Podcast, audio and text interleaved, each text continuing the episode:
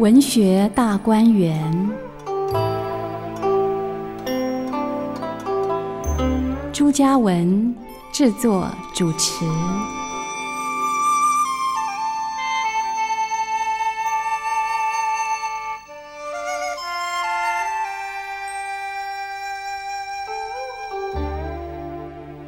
众朋友们，这里是汉声广播电台文学大观园，我是朱家文，欢迎听众朋友们来到空中，我们要一起阅读经典小说《水浒传》。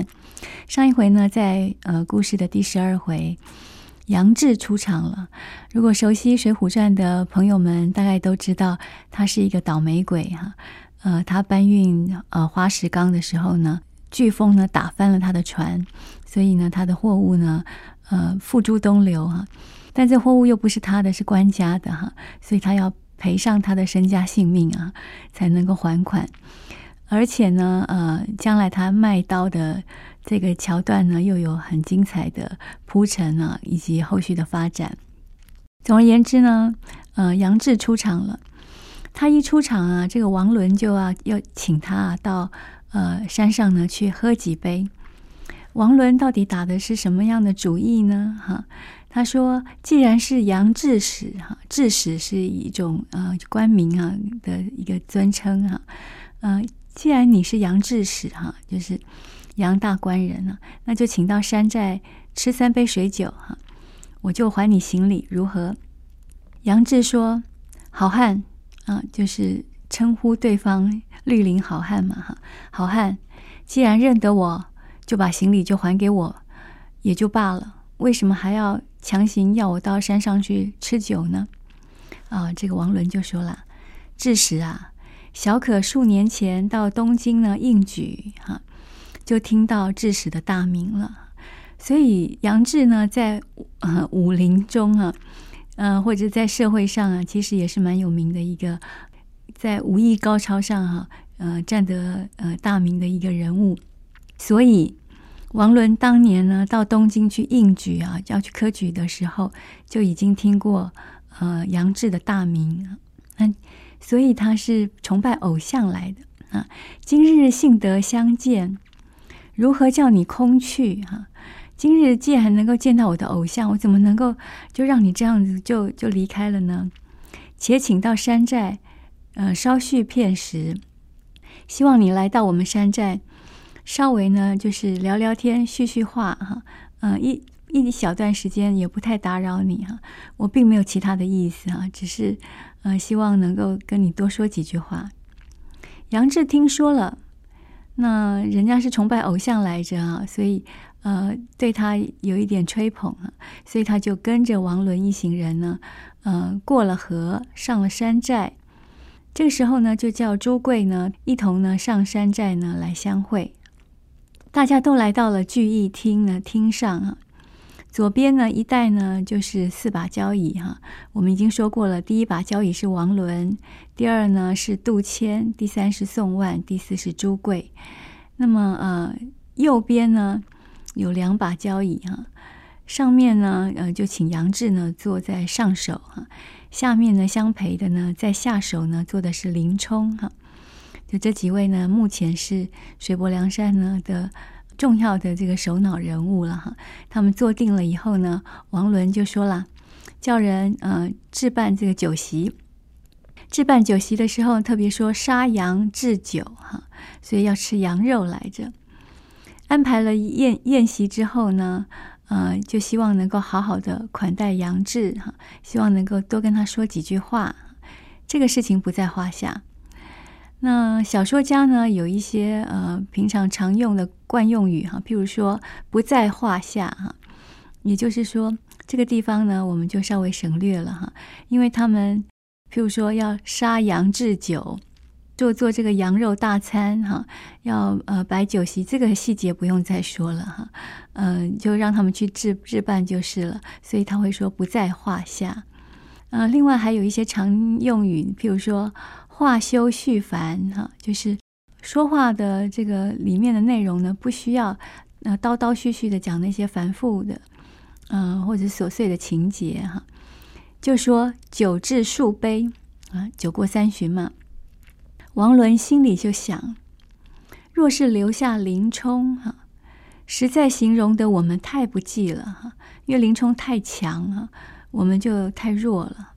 不如我做个人情哈，一并留了杨志，让杨志与他呢，呃，就是好像两个都是旗鼓相当、很厉害的人物呢，可以来个硬碰硬哈，跟他做敌哈。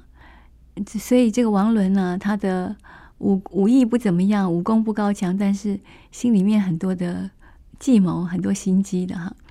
留下杨志呢，来跟他做敌哈，就是敌人的敌。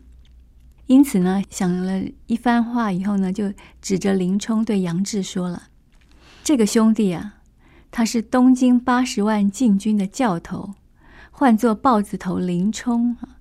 因为高太尉呢，那厮啊，他安不得好人。”啊，就他的手下呢，不能够放这个呃良善之辈哈，所以把他寻了一些事情呢，赐配到沧州。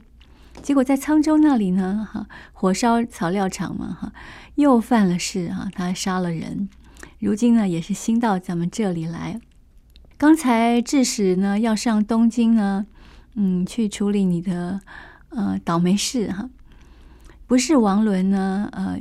就是把你给带坏了哈，或者是说要纠正你的呃做事情的方法。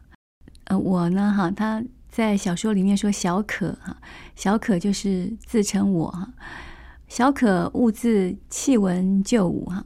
我像我这样的人哈，都还放弃文就是文举哈，那希望能够呢从事武艺的呃事项哈。来此落草，于是于是我就呃，就是在水泊梁山落草为寇。致使现在呢是个有罪的人哈，虽然可能可以经过呃，就是赦宥啊，也虽然可以经过赦免哈，嗯、呃，有这个机会啊，但是难复前职啊哈，不可能官复原职吧？况且高俅那厮啊，呃，现在掌着军权哈。我看他也是容不下你，他连林冲也容不下，我看他也容不下你啊。不如就在小寨歇马，歇马呢就是住下来、安居下来哈，定居下来，歇息的歇哈，呃，骑马的马哈。不如就在小寨歇马，咱们大秤分金银，大碗吃酒肉，同做好汉。不知道致使心下主意如何啊？啊，这个水泊梁山的兄弟们呢，呃，大秤拿着大的秤子啊，来分金银啊，来称金银来分哈、那拿着大碗来吃酒肉啊，这个过这样的生活，我们一起来做好汉，您心下如何？杨志呢，就马上就回答他说：“这个承蒙啊，众头领啊，如此的提携我哈，只是洒家呢有个亲眷哈，现在住在东京哈。”我有个亲戚哈，现在在东京。我之前呢，你说的对，我是一个犯罪的人。先前的这个事情啊，就连累了他，所以应该要去回报他，要报答他，要酬谢他。所以今日呢，一定要到东京去走一遭。嗯，无论如何呢，就盼望呢，头领呢，把我的行李还给我。若是不肯还我，那我没办法，我只好空手。也得去东京走一趟了。王伦就笑了。既然致使不肯留在我们这里，我们怎么会是那种强逼呃，就是良善之辈入伙当强盗的人呢？哈，您且宽心的住一宿吧，明日早行啊。杨志大喜，他认为王伦呢愿意送还他的行李哈，让他放了他，让他回东京，所以他开心。当日饮酒到二更时分呢，方散去，各自呢就去歇息了。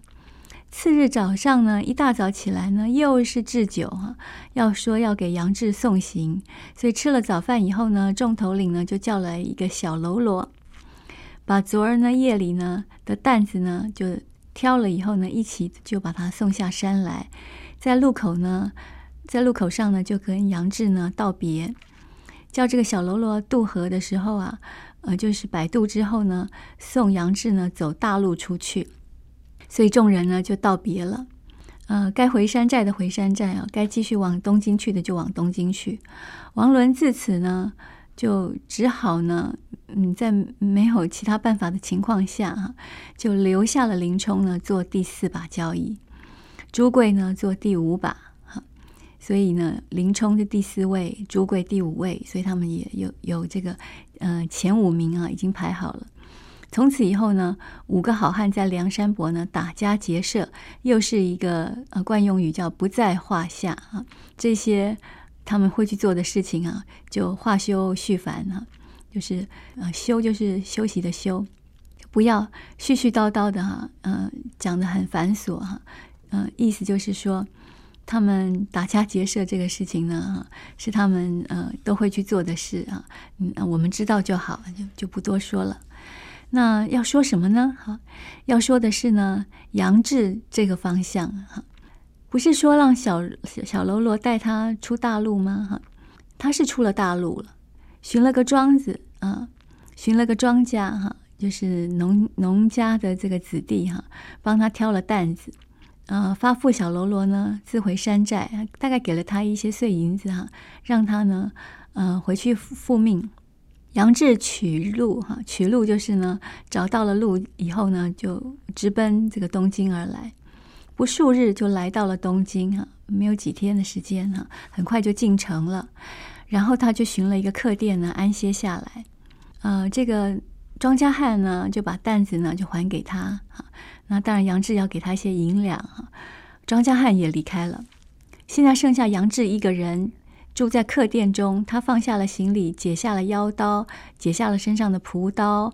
那么叫店小二呢，拿一些碎银子给他，说要买酒肉来吃。就这样子呢，就在这个呃客店里面呢，安身呢，就住了几天哈。然后呢，就拜托人到枢密院去打点啊，当然也是要花钱的哈。呃，所以这些人他们在逼上梁山之前呢，也做足了努力哈，希望能够。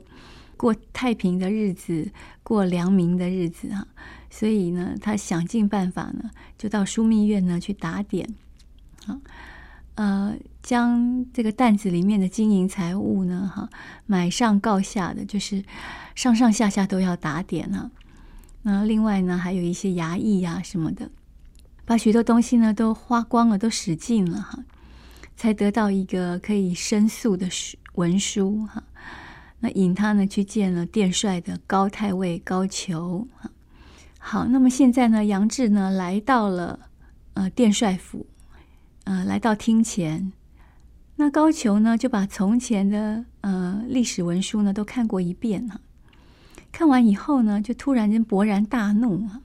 他说：“既然你们大概有十个制使啊，去运送花石纲。”九个都回到京师来缴纳了，偏偏你这厮把花石纲给失陷了，又不来首告哈，就是不来自首，倒又在逃，许多时候呢都拿不着你。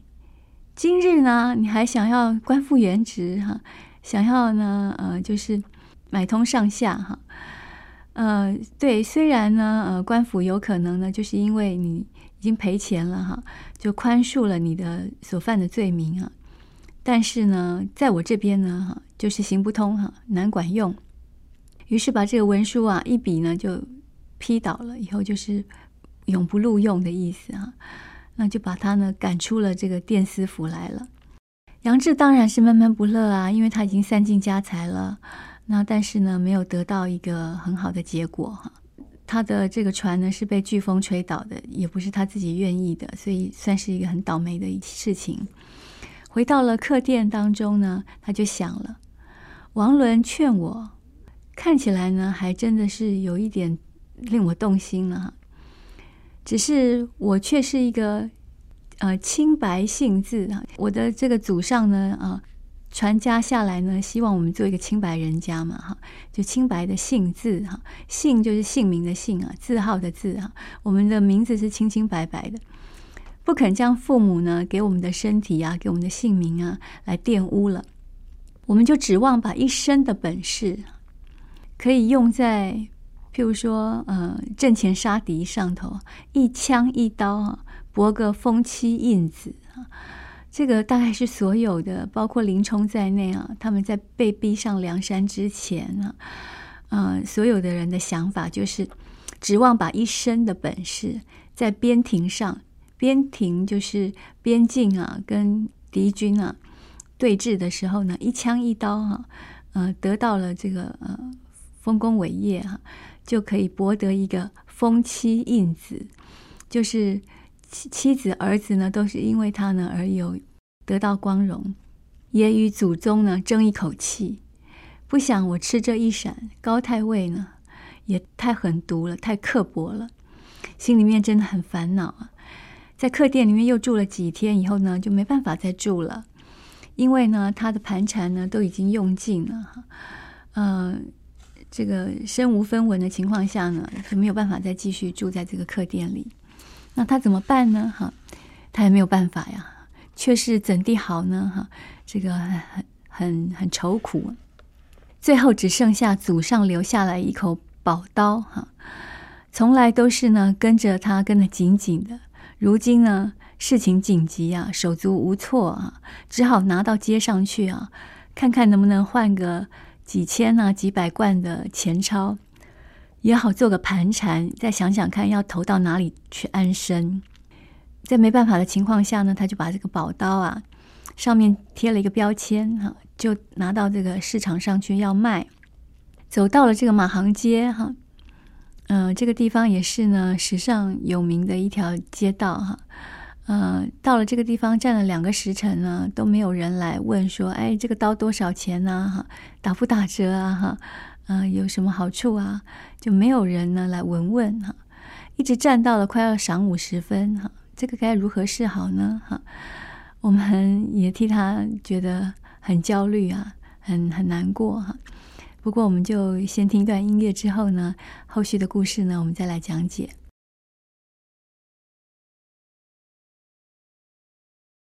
听众朋友们，这里是汉声广播电台文学大观园，我是朱嘉文，欢迎听众朋友们又回到我们的节目中来。我们来看《水浒传》的第十二回，杨志卖刀。好了，他站到了快中午了，都没有人来问这个刀的价格啊，哈，有没有人想要买？那么他就转到了这个呃周桥去哈，周桥呢就是有名的这个周桥夜市嘛，哈。在呃，我们看到这个东京梦华录啊，什么什么等等的，呃，都有写到哈，确实是一个非常热闹的去处啊。在这边刚站不久，只见两边的人呢，急急忙忙的就往这个河的那个呃，就是港湾的地方啊去躲避。哦，那是什么样的情况呢？呃，若非是这个呃有。呃，紧急的事事情啊，譬如说地震啊，哈，或者是说恐龙啊，或外星人啊出现了以后，大家很害怕，所以纷纷的这个躲避。那在北宋呢，不可能有出现这样的一个光怪陆离的奇怪现象嘛？那为什么大家要纷纷的逃难躲避呢？哈，杨志定睛一看，大家都在乱窜啊，口里就说：“快躲了，快躲了，大虫来也，大虫来也。”哦，老虎来了吗？杨志就说了：“奇怪了，这是一片锦绣繁华的城池，哪来的大虫啊？怎么会有老虎呢？”当下立住脚看，哎，远远的来了一个黑凛凛的大汉啊，就是一身呢都是黑噜噜的哈。那而且这个大汉呢，走路横行霸道的呢，是吃的半醉哈，呃，就是摇摇晃晃的，一步一颠哈，就是。撞来撞去的哈，就这么目中无人的，就是撞将过来。杨志看这个人的形容啊，呃，容貌非常的粗陋，说是两个眼睛啊，看起来像鬼的眼睛啊，身材呢倒是有一点像人。呃，再来呢，就是他的身上啊，非常的臭哈，可见他很肮脏、很污秽哈。呃，还有呢，就说，嗯，他的头发啊。还有胡须啊，什么都是，呃，像螺旋一般的这个卷曲哈、啊。胸前呢，呃，就是也是有胸毛啊，也是呢，呃，非常的茂密啊，也很卷曲啊。看起来呢，呃，是一个很怪的人啊，呃，也不好惹的家伙。那这个人是谁呢？哈，他是京师有名的，呃，这个破落户啊，泼皮破落户啊，呃，名字叫做毛大虫牛二，所以大家说大虫来了是没有错哈。那因为他的诨号叫毛大虫哈，呃，是大老虎的意思。那他的本名叫做牛二啊，他专门在街上啊撒泼行凶啊闹事。那这样不是会闹出官司来吗？哈，就是闹出官司来呢。据说开封府也治治疗，呃，就是治他不了。因此呢，满城的人见他来了都躲哈，少惹事为妙。那么这个牛二呢，就是摇摇摆摆的哈，就是抢到了这个杨志的面前来，手里呢就把这个刀呢扯过去，就问了：“喂，汉子。”你这刀要卖多少钱？杨志说：“这是我祖上留下来的宝刀，我要卖三千贯。”牛二呢就喝了一声：“什么烂刀啊！要卖这许多钱？我三百文就可以买个一把，又可以切肉，又可以切豆腐。你这个刀有什么好处？凭什么叫宝刀？”杨志赶紧就解释啊，说。我们这个刀啊，不是那个店里面卖的那种白铁的刀。我这个刀呢，确实是宝刀。那么这个不是菜刀啊，不是那个你刚刚说切肉切豆腐的刀哈。牛二就说了：“我就是问你啊，为什么叫宝刀？你说说看。”杨志就说了：“它有三件好处。第一件好处呢，就是它呢可以砍铜剁铁。”刀口不卷，它可以砍铜，可以剁铁。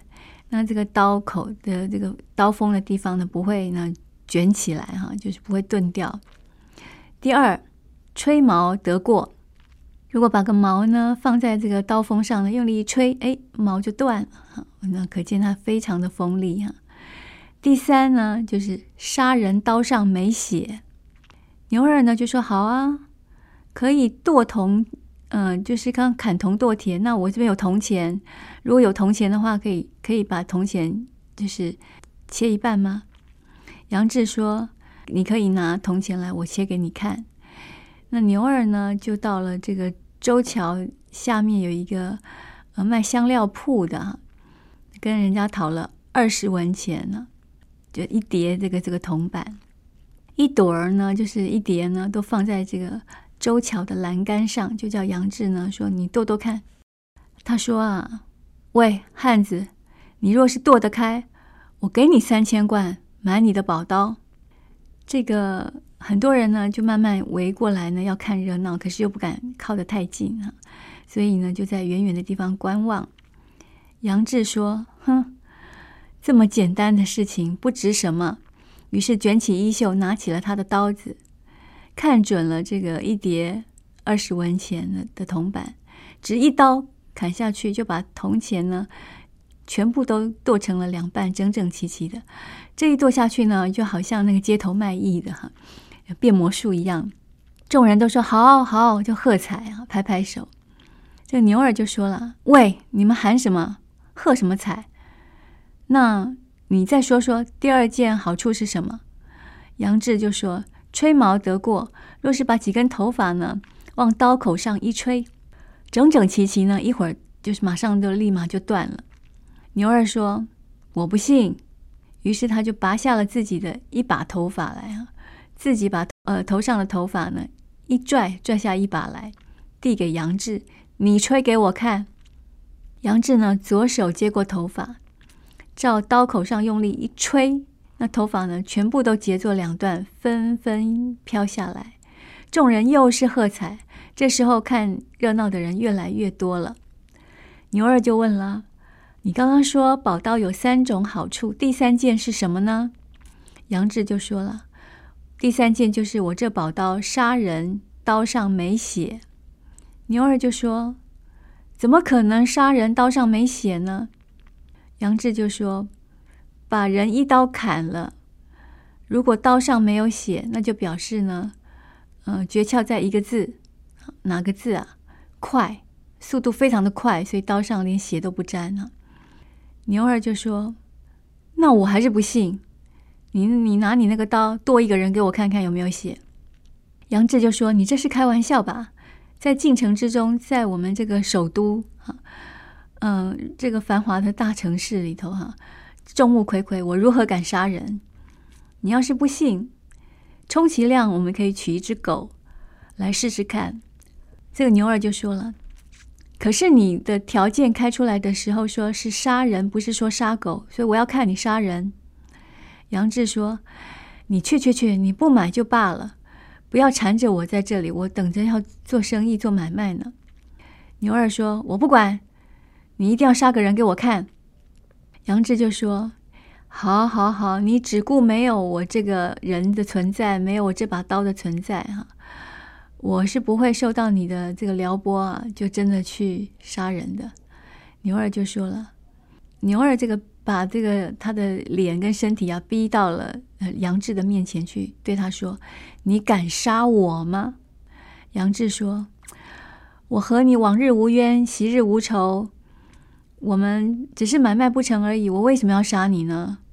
这个牛二呢就紧紧的揪住他，然后眼睛瞪得很大啊。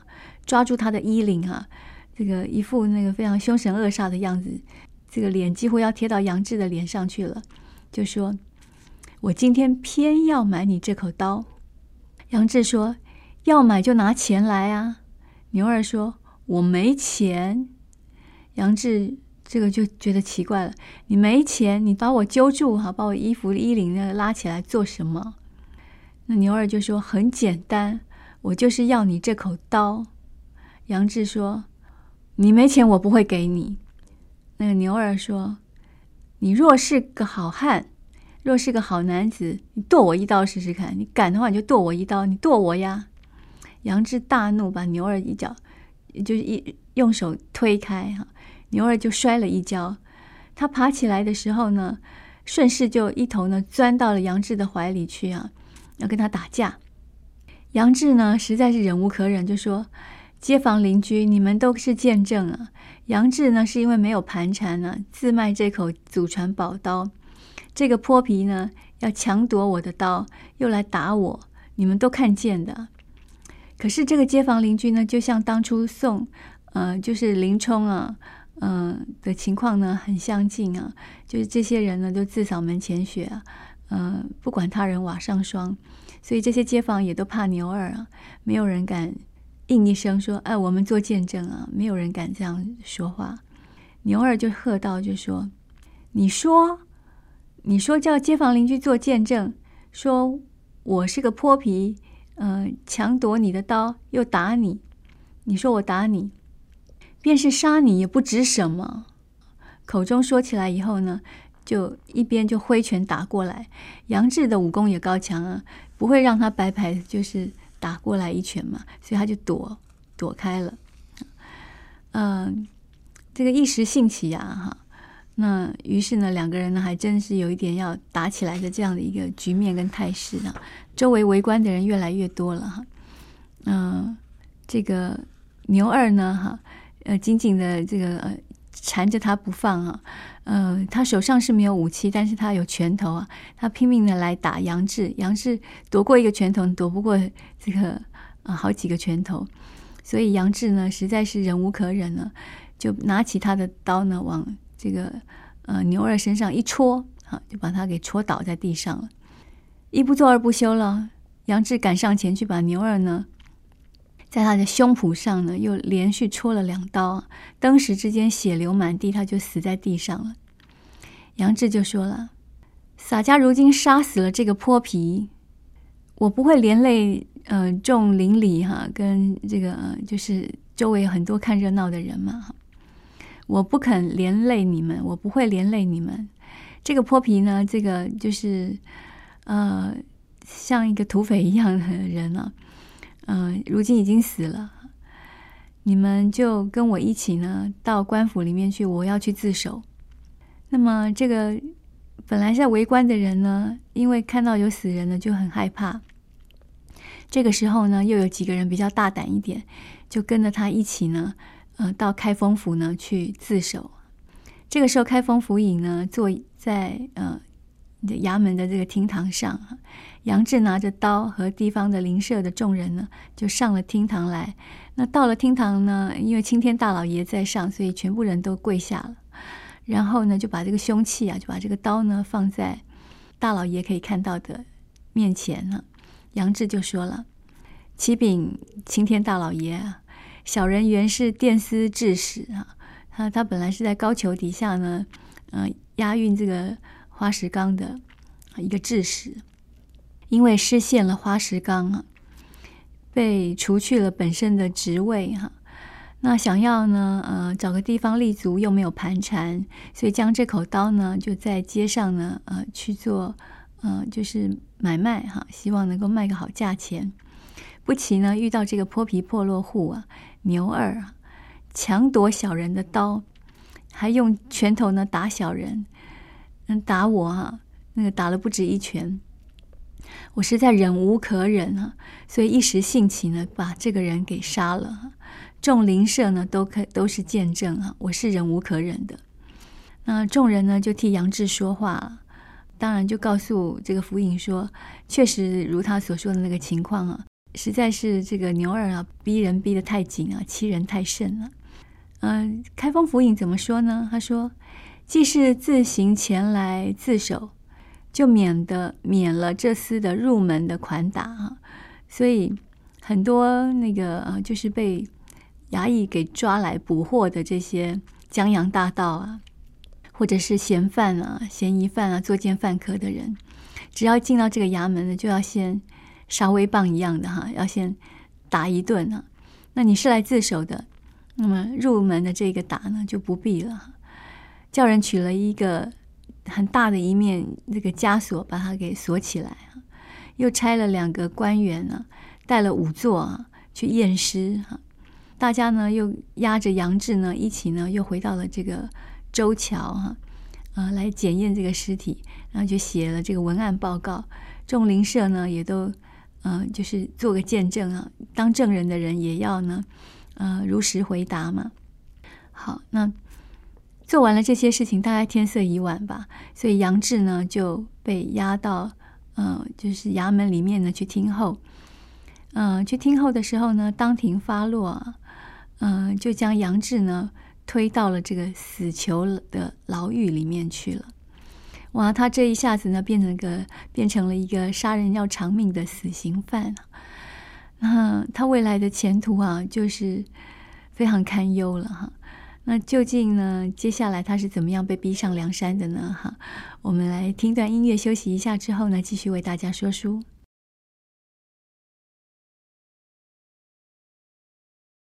听众朋友们，这里是汉声广播电台文学大观园，我是朱嘉文，欢迎听众朋友们，呃，回到我们的节目中哈，我们要来看一看杨志后续的情况，他被押入死牢哈。我们也知道，就是在牢狱里面有众多的衙役啊，什么阶级呀，这些等等的大小的这个衙役哈、他们听说呢，杨志杀死了这个毛大虫牛二啊，都觉得他是一个可怜的好汉子啊，所以本来呢，呃，到了衙衙役呃收钱的日子啊，比如说要索贿嘛哈，要收钱的时候呢，就不会特地跟他要钱，那。对于他的照顾呢，也比较周到一些，好，因为他为民除害哈，然后大家呢也都很敬佩他。那么，呃，在周桥呢目睹了这个事件的一些就是市民哈，或者是说一些街坊邻里，他们因为呢杨志呢在街上呢当场呢除掉了这个害人的毛大虫啊，于是呢就他们就集资哈，就是捐了一些凑了一些银两呢。呃，当做盘缠呢，要来送给他，还每天呢来给他送牢饭，还上上下下呢打点了这些呃结集哈，呃镜子哈，呃，也就是牢狱里面的一些衙役们哈，帮他打点了，所以让他在死牢的日子呢还过得蛮舒服的，呃，至少没有这个朝打暮骂哈，呃，至少没有呢呃当场呢向他索贿哈，因为他实在也没有钱了。呃，然后呢，这个整个牢牢狱里面，我想是典狱长吧，叫推司哈，呃，也看他呢是一个好汉哈，那么又在东京街上呢，哈，嗯，博得一个好名声啊，说是为民除害嘛，所以对他也特别看重。呃，而且啊，再加上牛二的家里面没有人呢、来告状哈。牛二看起来呢，虽然是一个横行霸道的泼皮破落户啊，可是他好像没有家眷啊，所以也没有人呢哭天泪地的啊来说要赔偿啊等等的。所以呀、到最后呢，这个状子呢就改得比较轻哈，就是写他的罪行就改得比较轻微。三推六问的结果呢，就说是因为一场呢意外的斗殴啊，就误伤人命啊。我想他把他判成误伤人命啊，呃，误杀这个是可以减轻罪行的。好，于是呢，等到他六十天呢坐牢期满哈，那就把这个。这这样的一个状纸呢，哈，就送到了开封府的府尹这里来，也把杨志呢，就是从牢狱里面呢拉到厅前，除掉了他的枷锁。那最后判了什么样的刑责呢？哈，二十级杖，然后呢，要在脸上呢刺字，哈，叠配北京大名府呢去充军，啊，就是要打二十仗，然后脸上要刺两行金印，哈。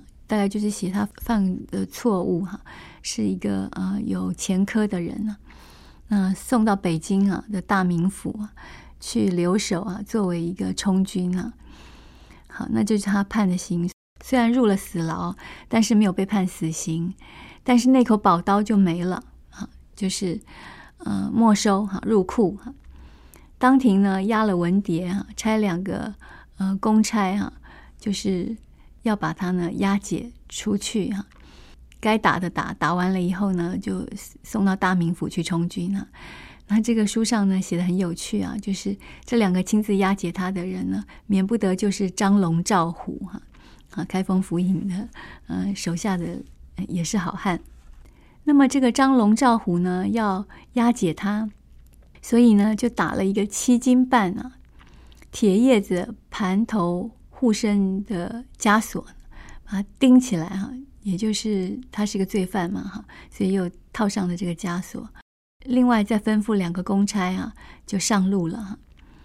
那我们看看啊，在周桥这个地方呢，有一些就是住户啊，他们非常的感谢，或者是说非常的敬佩哈。终于有人呢，啊，对这个毛大虫呢下手了哈。所以其实对于杨志呢都很有好感，所以他们就去呃募款哈，呃收集了一些银两跟钱物哈。等到呢杨志呢经过周桥的时候呢，呃就请他那个押解他的两个公差呢一起呢到酒店里面里面呢去吃吃喝喝哈，吃点喝点，那然后呢再把大家呢呃募集来的银两呢，一方面也打点这两个公差。另外一方面呢，也是希望啊，让杨志呢有个盘缠啊。那我们看看啊，在周桥这一带的住户呢，他们怎么说哈？周桥这一带的住户呢，代表呢就说了：我们觉得杨志是个好汉，实际上他是为民除害。今天他要去北京啊，路途中呢，期望二位呃，就是官员哈、啊、官人们哈、啊，上下呢就照看，好生呢就照顾他一下。那张龙赵虎就说了：“不用你们讲，我们两个人也知道他是个好汉，也不需要你们吩咐啊。我们会好好照顾他的，但请放心吧。”杨志呢也感谢众人哈，跟张龙赵虎呢一并感谢哈。好，那多余的银两呢就给了杨志做盘缠了，大家呢就比较放心了，因为张龙赵虎也是好人。话说。嗯、呃，这个杨志呢，呃，同两个公差呢，呃，来到了呃客店里头啊，去算了房钱，取了杨志自己的衣服行李哈、也另外安排了酒食呢，要请这个两个公差。另外，他不是被打了二十个板子吗？哈，又买了些膏药，贴好了以后呢，就同这两个公差呢就上路了哈，往北京呢啊进发哈。五里一个单排，十里一个双排，哈，就是，嗯、快马加鞭的，呃逢州过县哈，买些酒肉呢，要请这个张龙赵虎呢一起吃，不然的话呢，这个日子不一定好过哈。于是呢，我们就看到张龙赵虎跟杨志呢三个人在路上呢，晚上就住旅店哈，啊大白天的呢就走这个官道。大概日子也不太久哈，就真的就进到了呃所谓的北京哈。入得城中呢，也是马上找个客店安住下来。原来北京大名府呢，呃，这个地方他要去充军的地方呢，叫做留守司哈。留守司这个这个官衙呢，哈，权力非常大哈，他可以管军人啊，也可以管一般的老百姓哈，权势很高哈。那所以呢，这个。北京大名府留守司的这个主管呢，呃，他们称当时称之为留守啊，也许我们今天就称为司长吧，哈。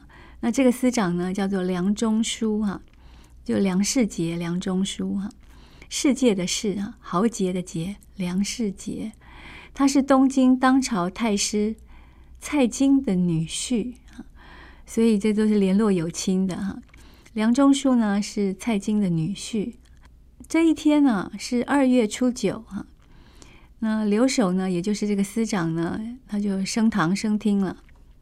这两个工人呢，把杨志呢，呃，就是押到了所谓的留守司的大厅上，呃，把公文呢，开封府的公文呢，交给了梁中书。梁中书看了以后就说了，呃，我原先呢去东京啊，我以前在东京任职的时候啊，也听过杨志的大名啊。现在当下一见到他，哎，怎么这么倒霉哈、变成今天这副模样啊！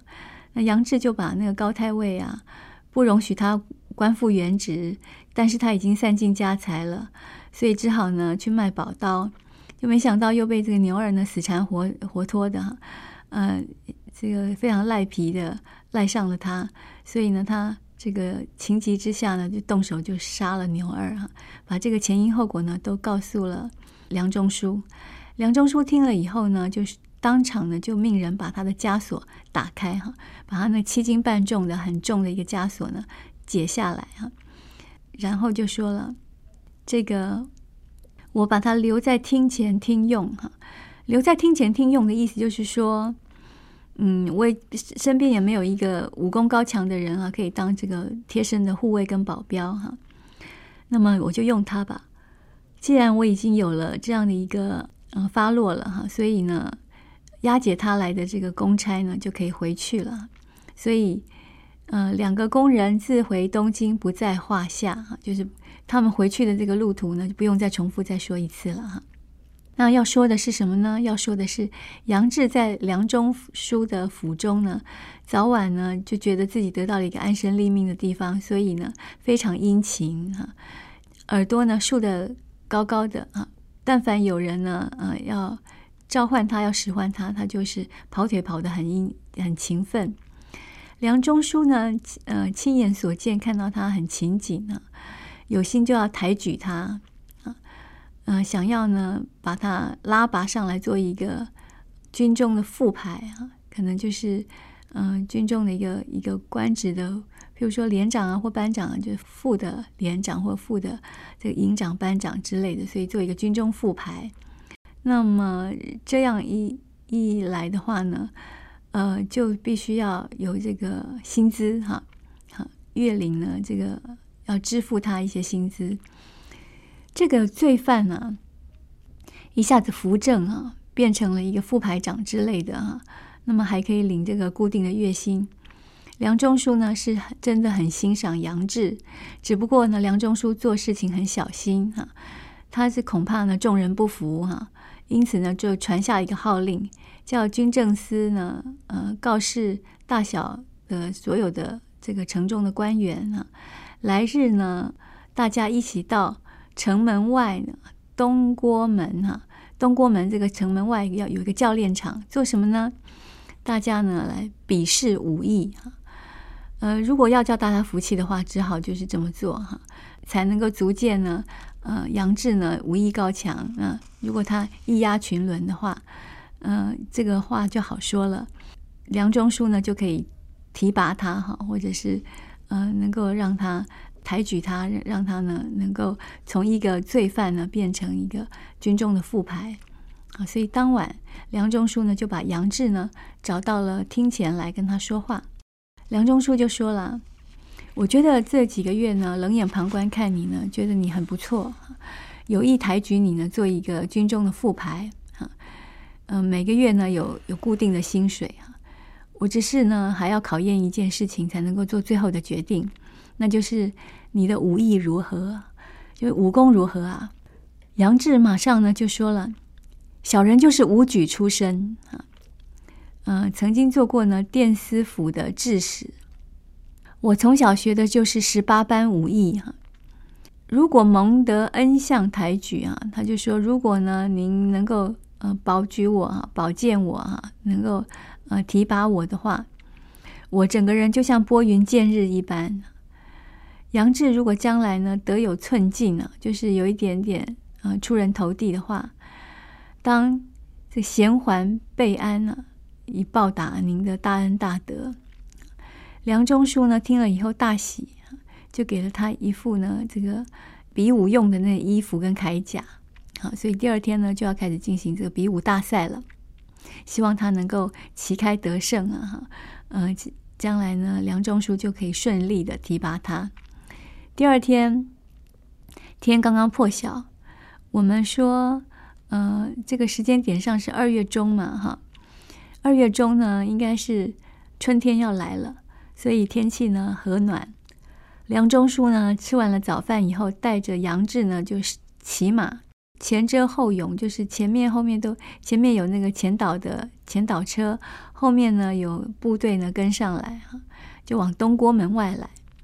很快就来到教练场中啊，有大小族裔呀，还有很多来看热闹的官员呐，大家呢都把这个教练场啊就挤得满满的。那么究竟呢，杨志在跟众人比武的过程当中呢，有没有？呃，旗开得胜哈，那最后呢，如果他武艺真的很高强，如果他在比武过程当中很顺利，为什么他最后还是被逼上梁山呢？这么大的问号，我相信大家有兴趣知道。我们今天因为时间的关系呢，要先呃暂时呢呃打住哈，卖个关子啊，下次再为大家解说。感谢听众朋友们的收听，我们下周空中再会。